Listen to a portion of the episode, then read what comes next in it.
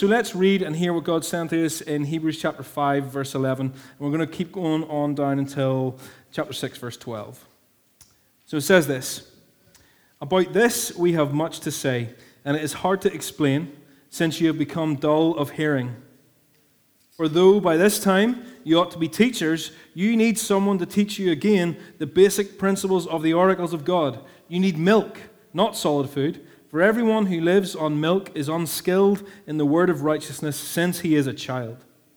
But solid food is for the mature, for those who have their powers of discernment trained by constant practice to distinguish good from evil.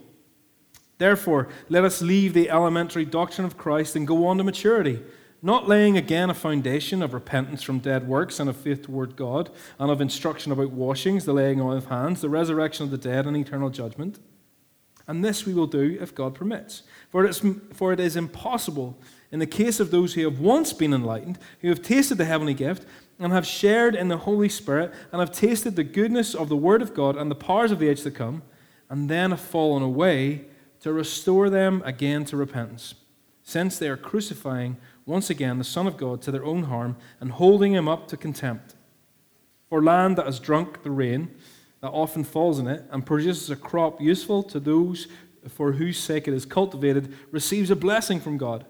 But if it bears thorns and thistles, it is worthless and near to being cursed, and its end is to be burnt. Though we speak in this way, yet in your case, beloved, we feel sure of better things, things that belong to salvation. For God is not unjust so as to overlook your work and the love that you have shown for his name in serving the saints, as you still do. And we desire each one of you to show the same earnestness, to have the full assurance of hope to the end, so that you may not be sluggish, but imitators of those through faith and patience inherit the promises." This is the word of the Lord. I'm going to pray for us before we get stuck into this, because I just feel like we need to pray. Heavenly Father, we want to thank you for your word. Thank you that it's living. Thank you that it's active. Thank you that you are speaking to us, your church, even in these most difficult of times. Lord, we really need to hear what you have to say to us. We want to be good children who listen to our dad. And so, Lord, we just ask that you speak to us and you give us hearts that can respond and hear you clearly this morning. We pray these things for Jesus' glory. Amen. We've been working our way through Hebrews, and this whole time the author's been looking at this idea that Jesus is better, so looking at different aspects of the Old Testament life and life under the Jewish way, and then showing how Jesus is the continuation of that story and how he actually brings fulfillment to that story. But here he kind of takes a wee detour for a second.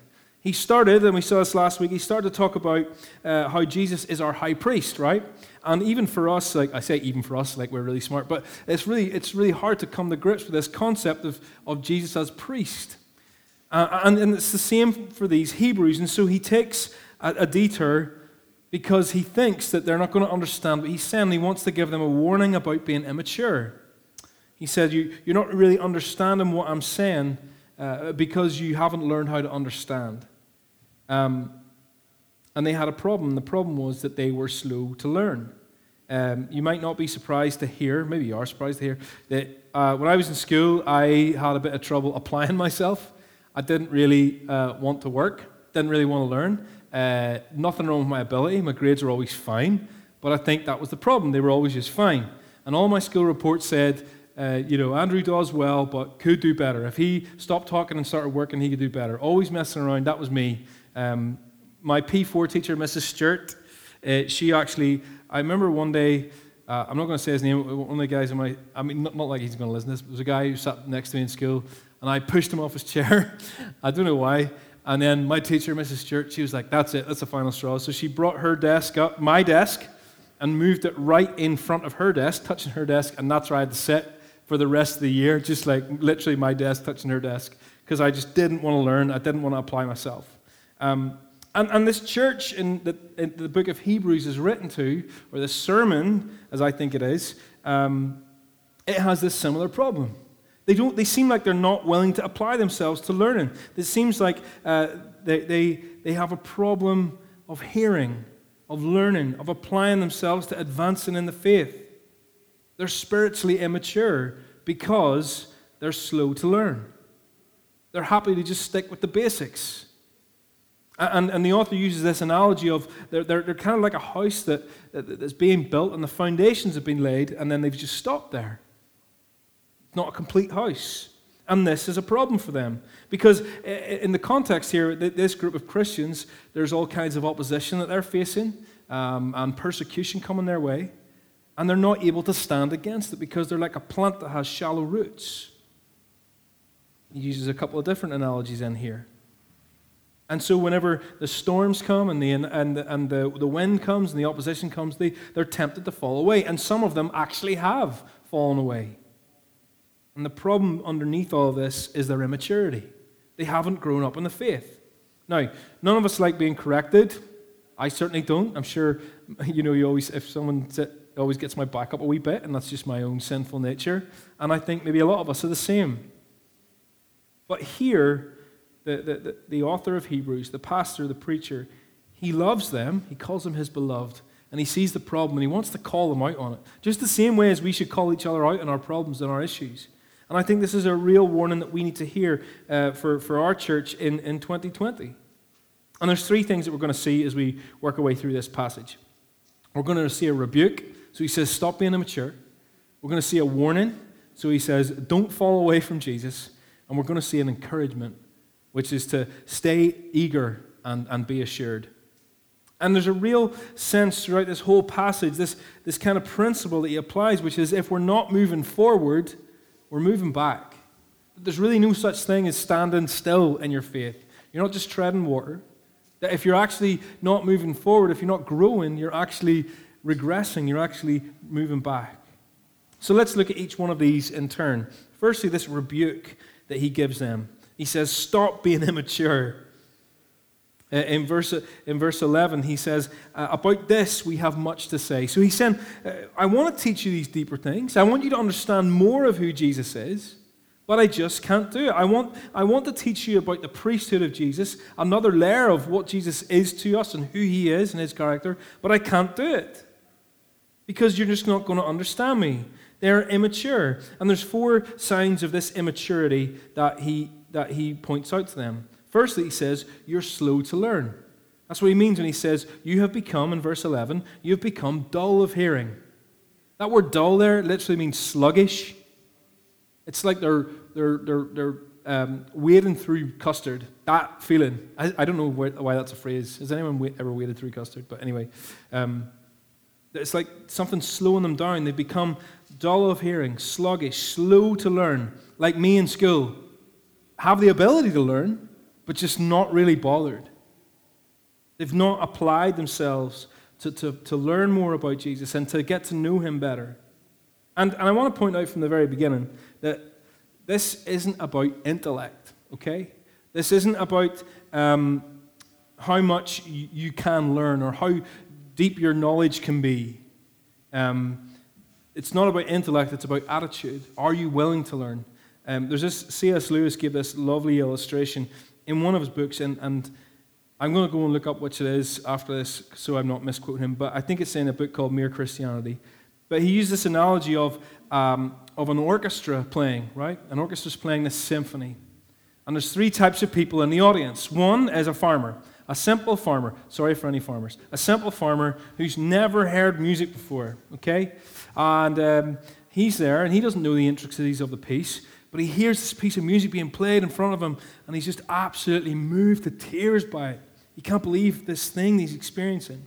And then the second person he highlights is a music student, right? And the music student, they can understand a bit of theory. They can understand, oh, right, the violin's doing this, and the, whatever, cello's doing this. I don't really know orchestra instruments, trombone or whatever. They're all doing their different things. They're like, oh, that's really cool, the way he's done this, and then they've done this. And this person is so overwhelmed by what they're hearing, this student, that she's moved to tears by it. And then the third person is the composer. This guy, he has labored over this piece of music. He's wrote this thing. It's his creation. That he's actually, he knows the bits that have ended up in the bin, that aren't in there. He knows the bits that haven't made the cut. He knows why that instrument he's made it stop playing there and why that one's come in there. He knows this thing inside out, and he's seeing his creation come to life, and he's moved to tears by it. And the question is, which one of these are experiencing this piece of music in all its fullness? And the answer is all three. You see, it's not about our intellect. Maturity is not about your ability to maintain or retain knowledge. There are so many Christians who know their Bible from cover to cover, but are completely immature. In fact, that's probably the side that I err on. So please don't let what you think about your own ability to learn. Most of us probably underestimate our ability, don't we? Think, well, I'm not that clever.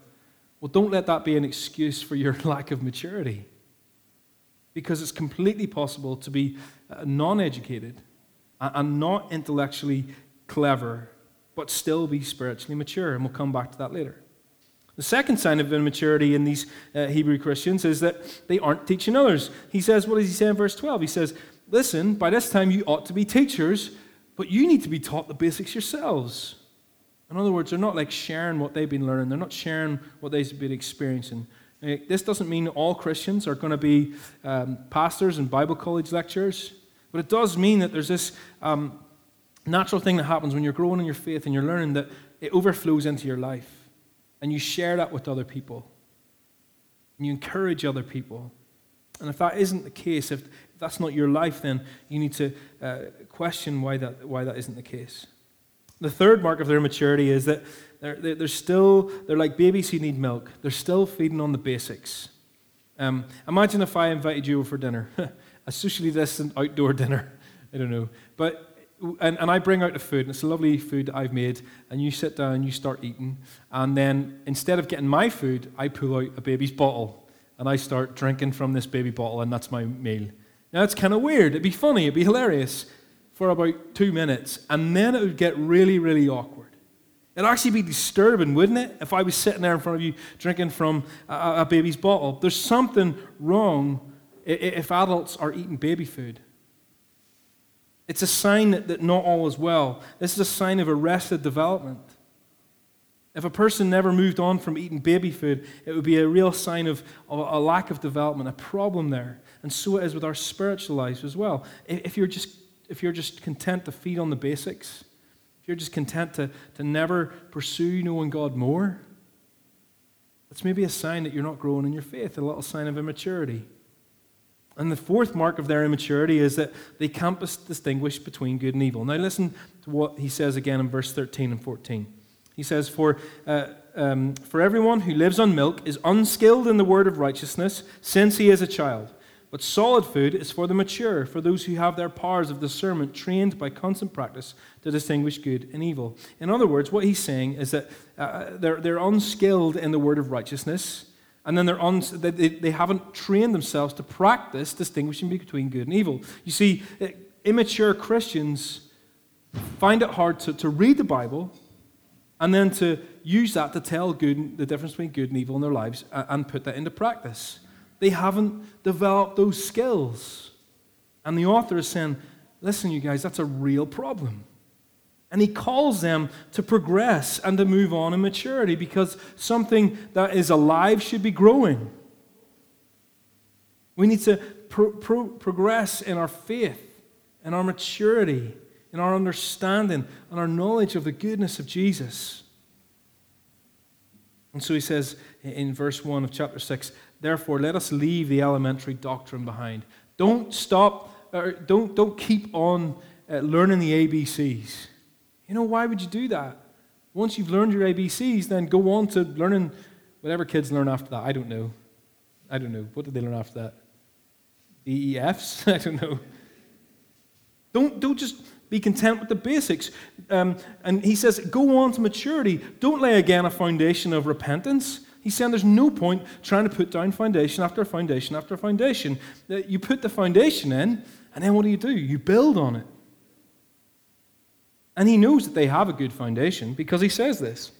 In verses 1 and 2, he talks about three different things that show that they have this good foundation. Firstly, he says, don't lay a foundation again of repentance from dead works and of faith towards God, right? So they've got this good foundation. They've realized that salvation and being in Jesus is not about relying on the, the, the works of the Old Testament system of sacrifices. It's about repenting of our works and actually having faith in God.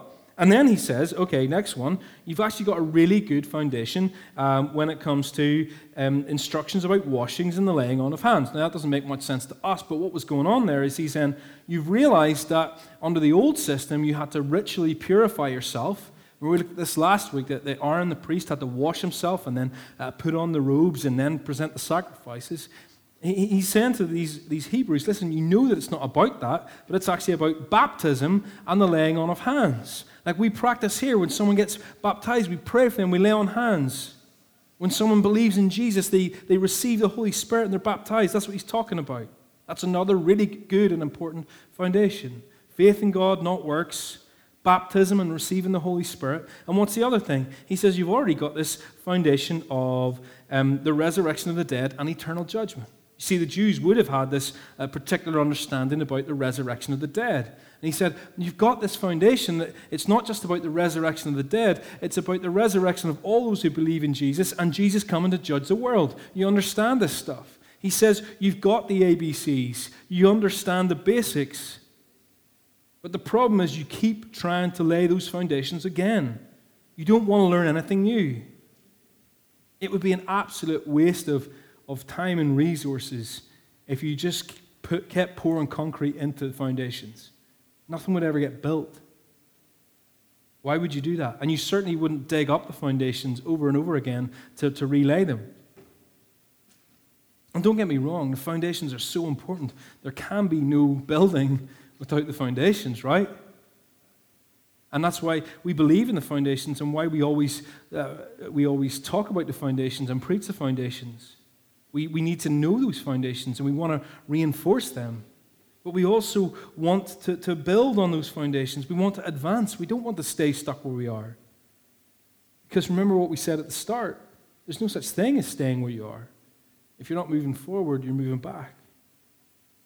And maybe at this point is a good time to ask yourself, is this you? Are you just stuck on the basics? Do you not really want to pursue knowing God more? And it's not about just getting more knowledge for the sake of having knowledge. It's about getting to know Jesus more. I don't need to know my Bible to know Jesus. Well, yes, you do. Because the Bible is how God has revealed himself to us. But it's not just about having this knowledge for the sake of having knowledge. It's not about knowing stuff. It's about knowing Jesus.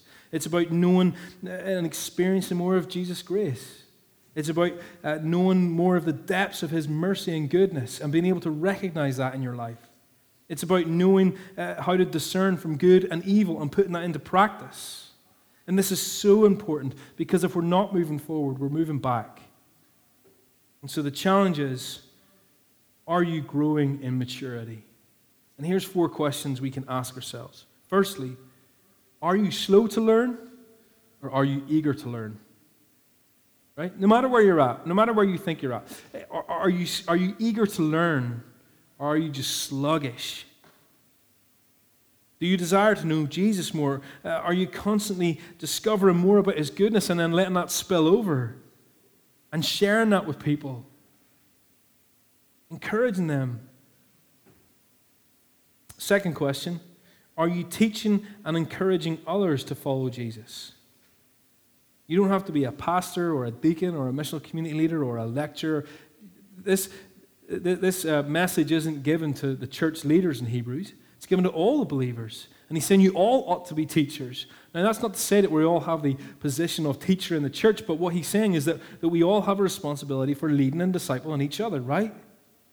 For encouraging each other, for speaking the truth into each other's lives.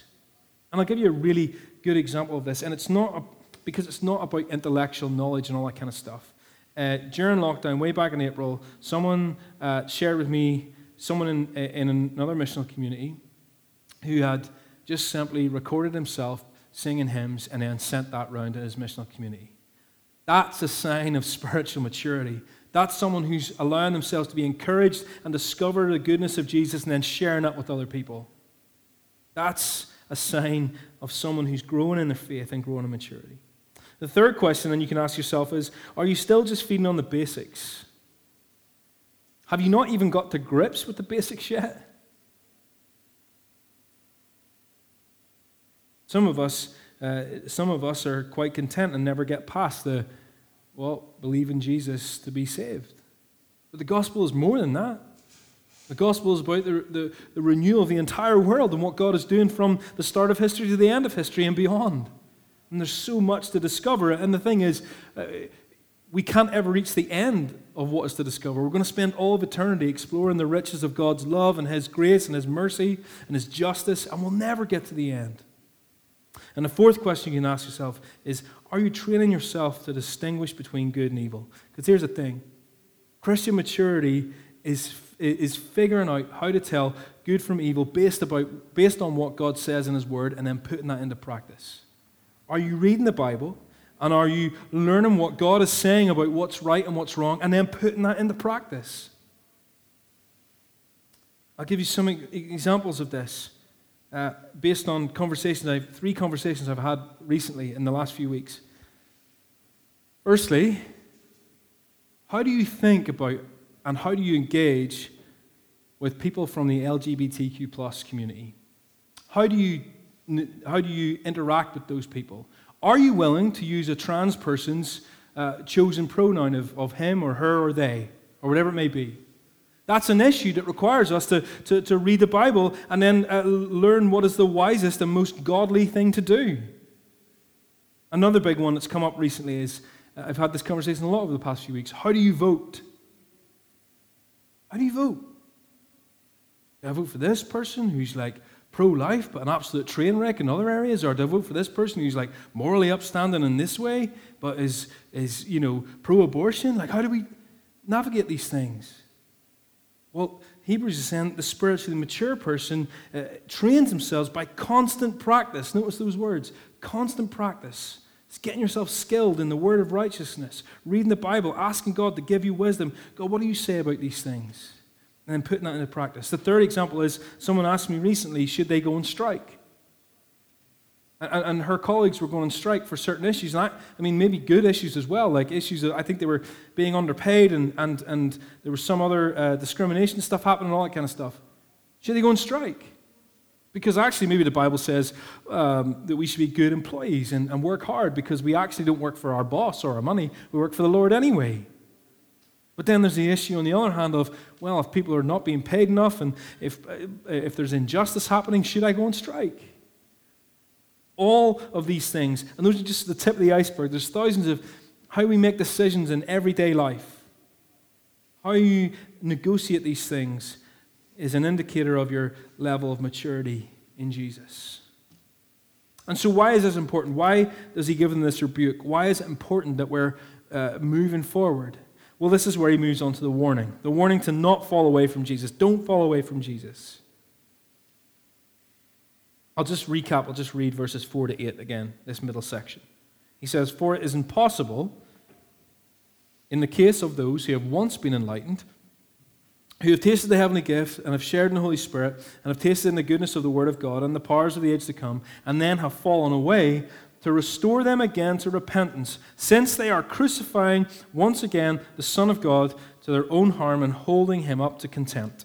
Now, first thing I want to say is, because it can be quite confusing little couple of verses and it can be quite a worrying couple of verses. First thing I want to say is that he says that little word "for." So he's talking about spiritual maturity, and then he says "for." So what he's saying is that falling away from God is the result of continued immaturity. If we're not maturing in our faith, it's a sign that something is deeply wrong. If you're a new believer, this isn't talking about someone who's just trusted in Jesus. You need to learn the foundations and have a good grip on those things. But for all of us, a sign of maturity is that we're growing, that we desire to know Jesus more, that we desire to be in His Word, to know more about Him. But what about this warning of those who were once part of the church and have now fallen away? Is he saying that it's possible to once be in Jesus, to once be saved and then lose your salvation? No, I don't think so. In fact, I'm convinced he's not. The Bible doesn't contradict itself. And when we come to difficult passages, remember what we have to do? We have to allow the Bible to interpret itself, right? We have to allow God to tell us what he's saying. We don't just read one verse out of context. We read the whole Bible. I don't think he is saying that you can lose your salvation. We see what Jesus says in John chapter 10, verses 27 to 28. He says, "My sheep hear my voice." That's us. "My sheep hear my voice, and I know them, and they follow me. I give them eternal life, and they will never perish, and no one will snatch them out of my hand." So if you're a Christian, if you believe in Jesus, and you're in Jesus, you can't be taken out of his hand. 1 Peter chapter 1, verses 3 to 5. He has caused us, God has caused us to be born again to a living hope through the resurrection of Jesus Christ from the dead, to an inheritance that is imperishable, undefiled, and unfading, kept for you in heaven, who by God's power are being guarded through faith for a salvation ready to be revealed in the last time. I don't think you can lose your salvation. If you're really in Jesus, nothing can snatch you out of his hand. So what's the author of Hebrews saying here? Well, he's given us this stark warning. A warning of, it looks like there's people who have been in this church, people who have appeared to be genuine believers, who look like believers, who act like believers, who pray like believers, who sing, who take communion, who have been baptized. They maybe even teach and lead. They even think themselves that they're saved. But then what happens is, through never going on to maturity, and not persevering to the end, they actually show that they were never really in Jesus to begin with. Listen to some of the ways he describes them. He says, they were once been enlightened. They have tasted the heavenly gift. They have shared in the Holy Spirit. They have tasted the goodness of the Word of God. These are people who have been in the church, who've heard the good news of Jesus. They've heard the gospel. They've experienced the goodness of God through the church. They've been part of the community. Imagine someone who's part of your missional community, who you've shared meals with, who you've prayed with, who you've laughed with and cried with, who you've let them lead you and teach you and encourage you, and you've done the same for them. And by all appearance, they're believers, but then something happens and they fall away. Is it possible to think that you're a Christian and not really be one? Yes, it absolutely is. And the problem is that sometimes that we think that if I do all these things, if I'm involved in my church and I just do X, Y, and Z, if I pray the right way, if I come to church, if I'm part of the mission community, I take communion, I get baptized, then I can be a Christian. But being a Christian is not dependent on any of those things. Being a Christian is just simply believing that Jesus is Lord. And that's why he's put this warning in here. Now listen, I know this is a hugely sensitive subject, because I know that we all have friends and family members who have done this, who have fallen away. And I'm not making a judgment about whether anyone is in Jesus or is saved or not. That's not the point of this passage. It's not for us to decide those things, right? And if that's what you're sitting there thinking, oh, I wonder, is this person really a Christian or not? Then you're missing the point. He's saying, don't try to work out if other people are saved. Make sure you're living in a way that shows that you are saved, that you're in Jesus. Think about yourself. I'm warning you that if you continue in your immaturity, that this same thing could happen to you. Don't let that happen.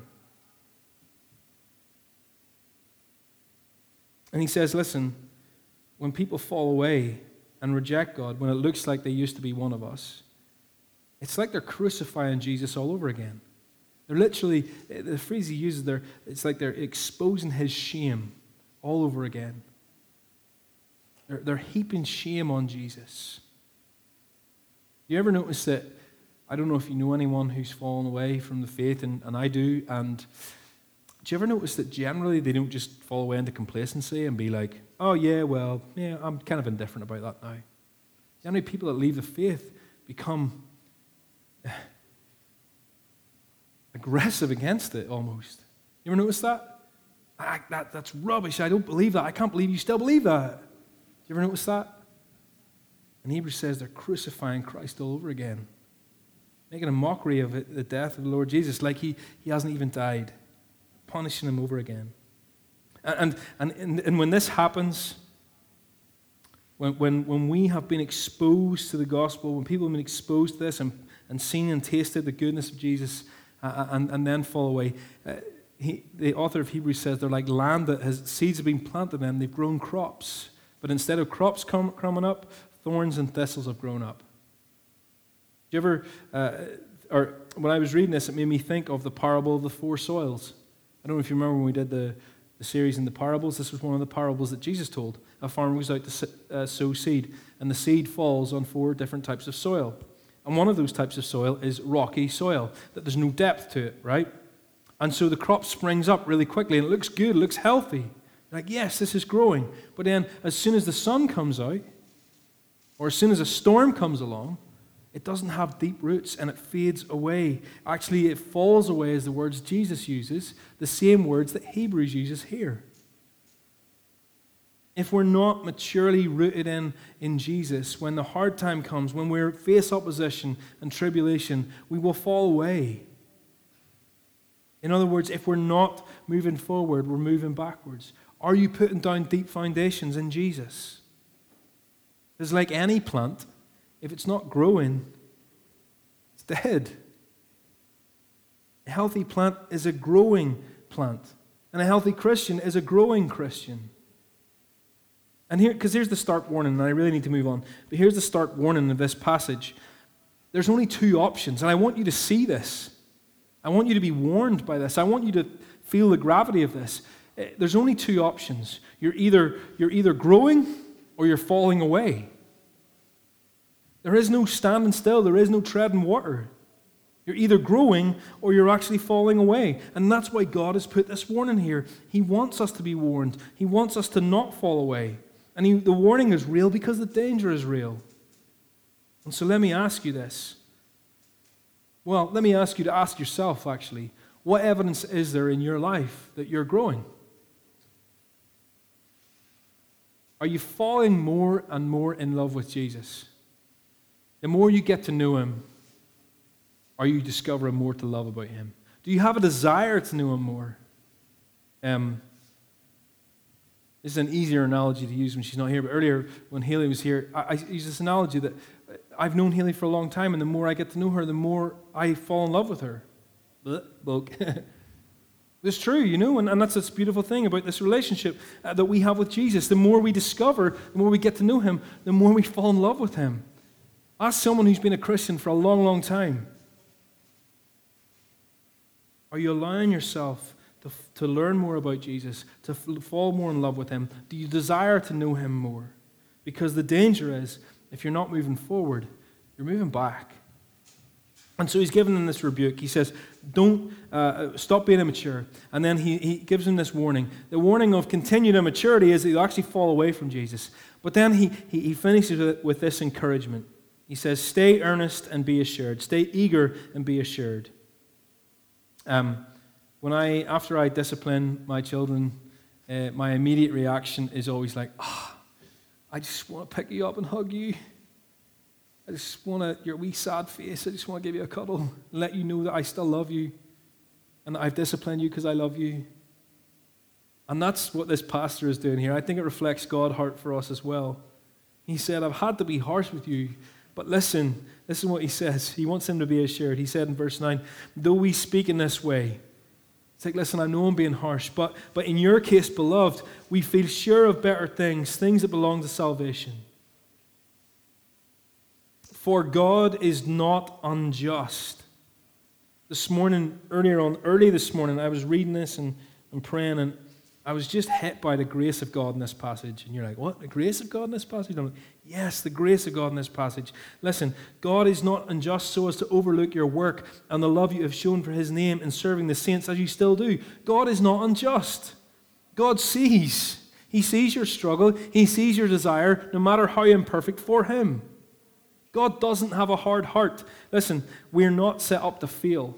I know it feels like you're set up to fail, but you're not set up to fail. In fact, God wants us to succeed. He's not looking for ways to count you out. He desperately wants to count you in.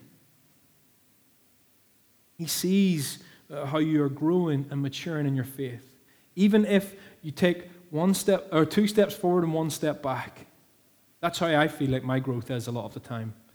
Two steps forward and one step back. In fact, anytime I think, oh, two steps forward, that's pride, so that's my instant one step back. God sees us in imperfection, and he loves your heart, and he knows that you're growing. Don't feel like yourself to faith. Be assured here. That earnestness you have, it's, Lord, I know I'm failing, but I really want to honor you. I really want to obey you. God doesn't want us to fall away. That's the grace. Even the fact that there's a warning here is an act of kindness to us, isn't it? And listen, the fact that any of us get to share in Jesus at all is proof of his grace. If God rejected us every time we rejected him, none of us would be his children. None of us. And so the pastor looks at this church that he's preaching to, and he looks at them and he knows that he loves them, and he says, listen, God hasn't overlooked the fact that you love his name and the fact that you're serving the saints. Saints is just... God's people, me and you. If you're a Christian, you're a saint. If you really want to know, if you want to know if you're really a Christian, do you love Jesus' name? And do you serve the church? Do you love the name of Jesus, and are you serving your brothers and sisters? And if you do these things genuinely, you can be assured that you are in Jesus, that you are truly saved. Because if you're not in Jesus, you wouldn't have any inclination to do those things. And what do I mean by doing those things genuinely? Well, I mean loving the name of Jesus and serving the church, not because you feel obligated to do those things, not because you have something to prove, or not because you're trying to earn your way into God's good books, but because it's part of who you are. No matter how imperfectly, no matter how weakly you do it. I don't mean weakly as in every 7 days. I mean... in weakness, do those things. No matter how imperfect your desire is, you have a desire for those things. And listen to what he says. He says in verse 11, we desire each one of you to show the same earnestness, to have the full assurance of hope. He begs them to have an earnestness to have that assurance of hope. Do you desire to love Jesus more? Do you want Jesus more? I spoke to someone last year who was really struggling with their faith, and they were saying things like, I feel like it's hard to pray. It's hard to read my Bible. I feel like I'm not learning. I just want to know Jesus more, but I can't. I don't even know if I'm a Christian. I said, what did you say? You said you want to know Jesus more. Like, you wouldn't have that desire if the Holy Spirit wasn't working in you to know that. The most powerful prayer in the whole Bible is in Mark chapter 9. And this father whose son is sick and has this condition, awful condition from birth. And he comes to Jesus and he says, Jesus, will you heal my son? And he's like, can you do it? And Jesus says, can I do it? All things are possible for anyone who believes. And the guy, it says, he cries out in tears, I believe, help my unbelief. That's a mature prayer to pray. That's a mature prayer to pray. That's a prayer that's evidence that you desire God, that you're growing, that you're learning. Earnestly and eagerly pursuing Jesus. And by doing those things, it says that we can have sure hope in Christ. That we know that our hope is in Christ and in nothing else. And this is why the author is saying, don't become sluggish. Don't become lazy. Pursue him with all that you have. No matter how you think, well, I can never learn Greek. Well, you don't have to learn Greek, because guess what? Lots of smart people know Greek, and they wrote the Bible in English. They put it in English for us. Earnestly pursue Jesus. Lord, I know I mess up. I know I'm weak. I know I've let you down again. But I love you, and I want to pursue you. Love the name of Jesus. Serve the church and share the gospel. Let me just finish with some challenging questions that have really, over the past 4 days, really just been challenging me, and I want you to be challenged in the same way. Are you better off now than you were a year ago? What do I mean by that? I mean, do you desire God more than you did a year ago? Are you leading and teaching other people and encouraging other people to follow Jesus? Do you know God better? And I ask myself this question, do I know God better now than I did a year ago? Because the danger is if we're not moving forward, we're moving back. And now let me encourage you with something that has been encouraging me the past 4 days. Jesus is the good shepherd, and he will not lose any of his sheep. Isn't that incredible? Not one. God is not unjust. He sees how you love him, no matter how imperfectly. He sees how you desire him, no matter how often you mess up. Nothing can ever snatch you out of his hand. I don't want anyone going away here doubting their salvation, but I want us all go away warned that we need to be maturing in our faith. And I want us all to go away, more than anything, aware of God's grace, that he loves us, that he wants to count us as part of his family, and that nothing can ever snatch us out of his hand. So that you may not be sluggish, but that we would imitate those who through faith and patience have inherited the promises of God. So let's just earnestly pursue Jesus this week. Let me pray for us.